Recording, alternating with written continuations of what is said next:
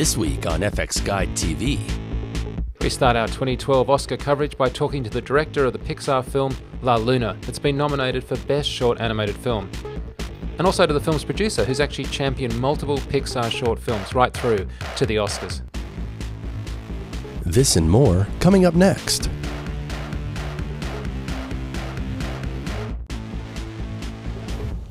Hello and welcome to the start of our awards season coverage with Pixar's La Luna. Now next week, Mike and the team are in LA for the VES Awards, ASC and SciTech Oscars. But this week, we're focused on the main Oscars. And with a film that looks almost like a children's book, done in pencil and watercolour, Pixar has once again been nominated for Best Animated Short Film.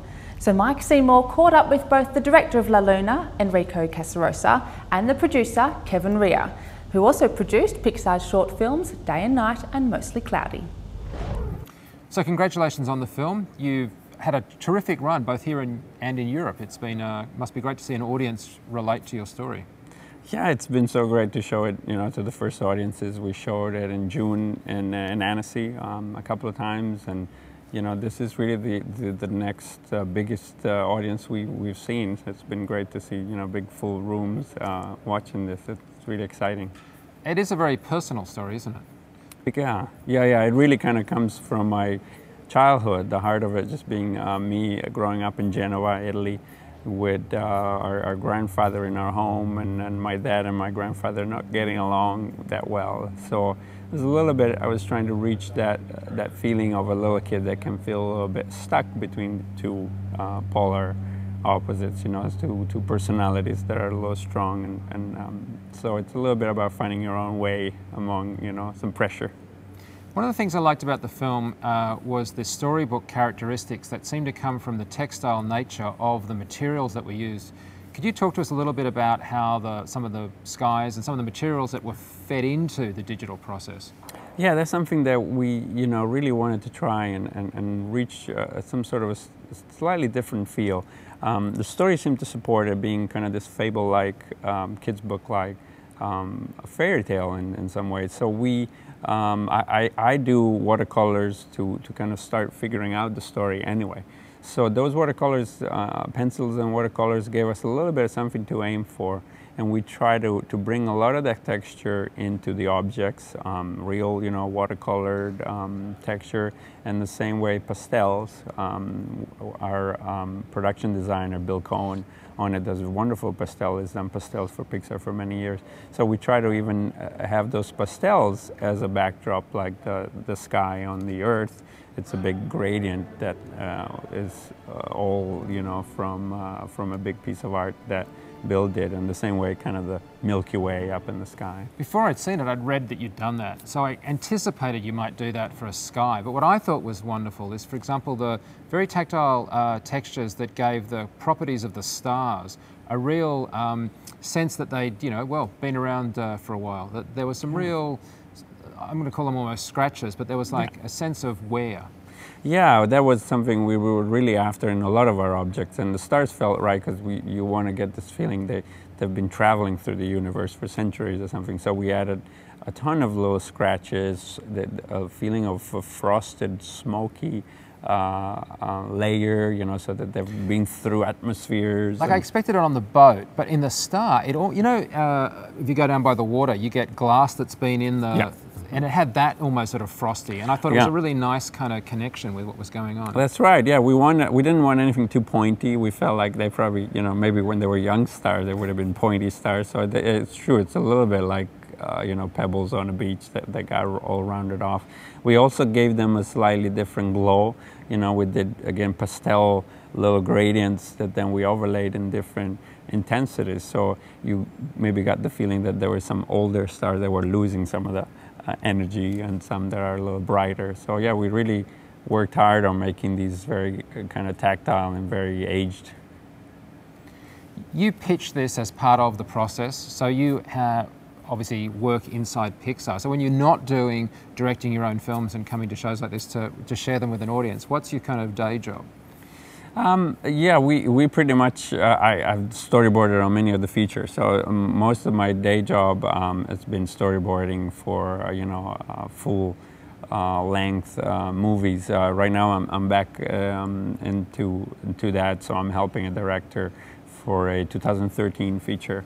I'm a head of story for that, so I'm kind of leading the the storyboard team to you know visualize um, the script and the ideas of, of this movie. So uh, as a story artist, um, our job is really to visualize uh, concepts and ideas, very often fully scripted scenes, and then uh, choose you know angles, choose acting, and so we're, we're kind of the guys that set uh, the, the foundation to try and figure out the story, the characters. You gave some good advice to a student who asked you a question after the screening about the fact that you yourself had done a, a comic book. Can you relate that to us? Yeah, uh, um, many students kind of ask what, what to do, and, and I think what helped me in my career was was doing something uh, personal and, and that I didn't think would end up uh, helping my career, but I just made a comic book um, together with some other artists. It was a little anthology, but I, I kind of figured out my own character and the story I wanted to tell and the world I wanted to tell it. It was also in Italy, so I was kind of trying to, again, go, go in some way to, to things I know and that I enjoy.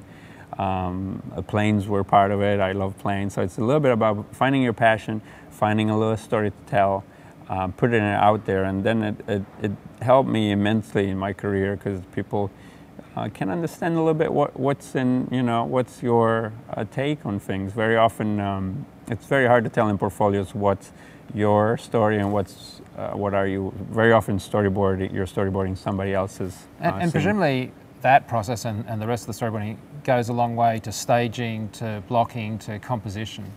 That's correct. Yeah, that's a lot of what we do, you know, and and, and uh, all that that entails. So there's it's a lot about trying to set up uh, the emotional content right. Do, what, what, do you want to stand out? What do you want on a close up? What do you want to to have uh, contrast or the, the pacing? It's it's a lot of what we deal with. Also, then the important thing that we do a lot of Pixar is we put it on the screen. So we looked at look at these storyboards in real form with temp uh, voices. A lot of our, our um, artists improvise, are improvised actors. So we are able to see a whole movie in context in a rough form. But that way, that's what kind of enables us to, to uh, roughly judge what's wrong, what's working, what's not working, and make it better. And we do this iteration two, three, four times. So to, by the end of the process, you hope you have an excellent movie. And I guess you know, famously with the Brains Trust, but just gen the general process of filmmaking, you have to be able to take notes. You have to be able to take criticism. It must be kind of leave your ego at the door in that respect. Yeah, yeah, and in story, that's a very easy thing to do because we, we kind of second guess almost everything we do, almost to a fault. Um, but yeah, as a director, that was an interesting part of the process because the difference is, uh, uh, for as a first-time director, is that I kind of need to choose which notes to take and which one not to.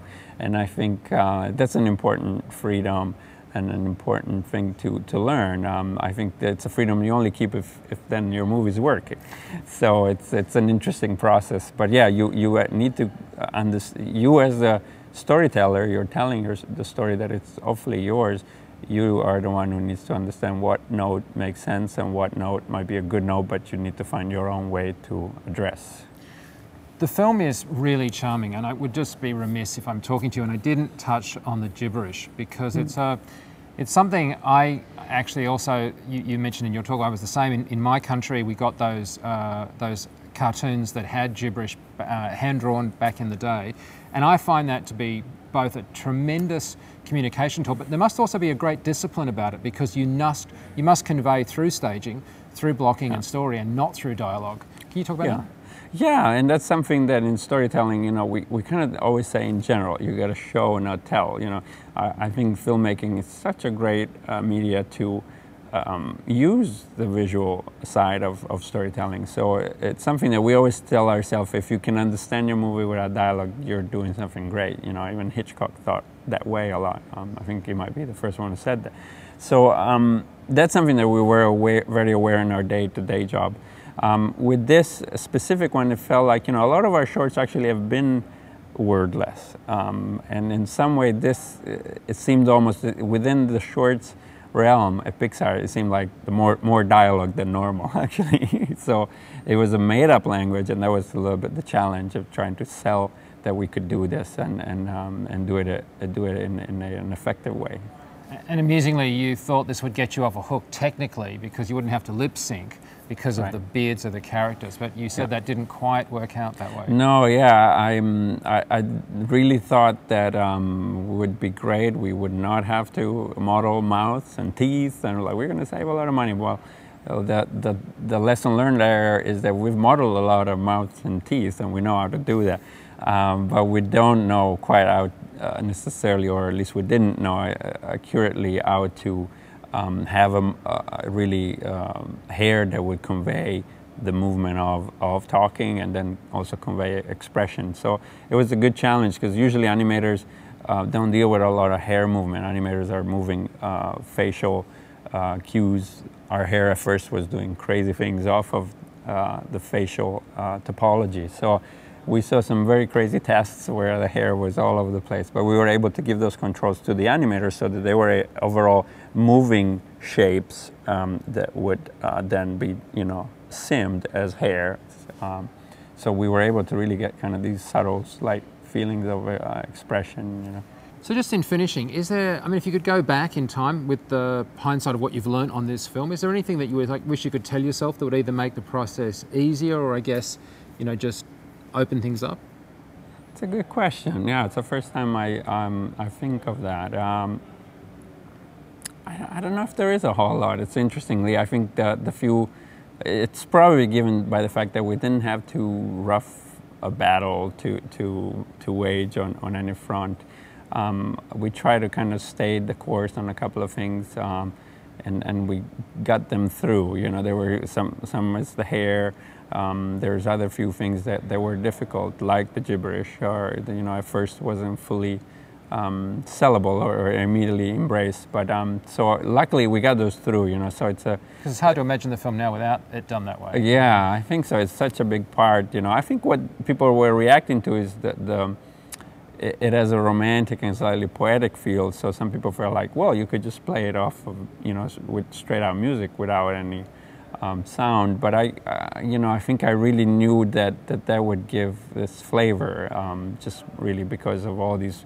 These cartoons that I grew up with that, that I loved, you know, and it's still you don't have to translate anything, which is great, you know, and they enjoy that. So you've produced now three Pixar shorts. Is that correct? The last three, correct. Wow. So you're a lucky guy, I or am a rather, very lucky maybe guy. Pixar's a lucky guy to have you. Well, I volunteered for the first one for Partly Cloudy. And then uh, the second one, they didn't have anybody, so they said, well, you might as well produce the second one. And the third one, we were so far down the line, I produced the third one too. So. So there are clearly similarities, there are technical uh, things that are different, but I guess one of the things that seems to be a thread is in the case of all of those, they seem to be fairly personal stories from the director. How does that work for you? Because it's presumably their personal story. Well, that's I'm a producer, not it's not my personal story. So my job is to support their personal vision and to try to get the try to get the film, the vision that they have for their film, uh, within the budget that we give them and the time frame, and try to get them the resources that they need. So that's what we do.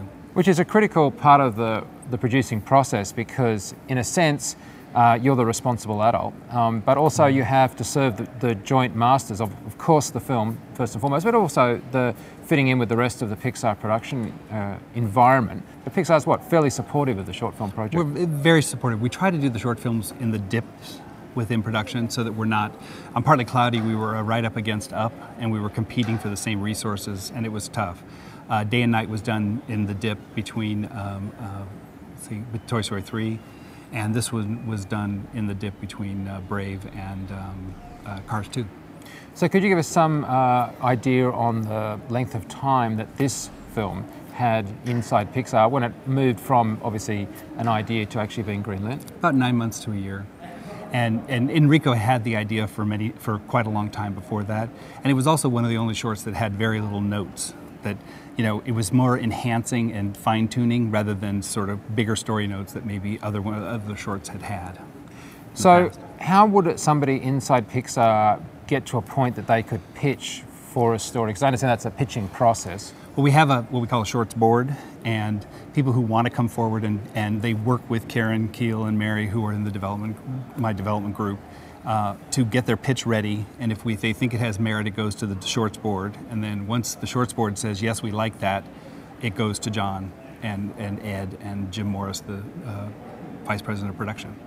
And so, uh, is the budgeting and scheduling of these projects, um, because obviously they're all animated, they're all inside Pixar, is there a lot of similarity, or do you find you have to kind of rethink each one every time? Well, each in the in the case of the three that I produced, uh, Partly Cloudy was a technical nightmare because of trying to have clouds that talked, and clouds involve a huge amount of render power, especially when they're roiling and moving. Uh, Day and Night was a completely different animal because it was 2D and 3D. So we had to go out and try to find 2D animators at Pixar. We weren't even sure we were going to have enough animators to do it, or cleanup artists, or whatever. La Luna was a much more linear, traditional Pixar movie. It was also probably the lowest budget because it was two sets and three characters. It was relatively easy to get done. What is the uh, environment right now for getting you know audience outside festivals to actually be able to see the films? Obviously, at some point they'll end up like in an iTunes store, but how? Well, actually, this this one because uh, Hawaiian Vacation, which was a very funny little short film that uh, uh, Toy Story Toon, was in front of Cars 2. We ended up holding. We were, this was supposed to be on that, but it was done. So we said, well, why don't we just bring it out now? And it's actually going to be attached to Brave. Oh, okay. In 2012. So summer of 12, everybody will get to see this. Because that is one of the great things about your short films is that if you can attach it to a, uh, a main feature, you get what we used to get in the old days, which is a lovely theatrical presence yeah. and a really wide audience for the director and the story. And Pixar does is does believe in the short films and as an art form. Yeah, well, thank you so much for sure. and thank you for the film because it's wonderful. Great, thanks for having me. Thanks for that, Mike. And Mike and John will be reporting from LA next week from the red carpet, starting with the VES Awards and a special interview with Joe Letteri of Weta. But that's all in episode 134 next week. And don't forget, you can follow us on Twitter at twitter.com forward slash FX Guide News. So until next time, I'm Angie Dale. See ya. For more industry news, in depth features, podcasts, and forums, check out fxguide.com. And for visual effects training, check out fxphd.com.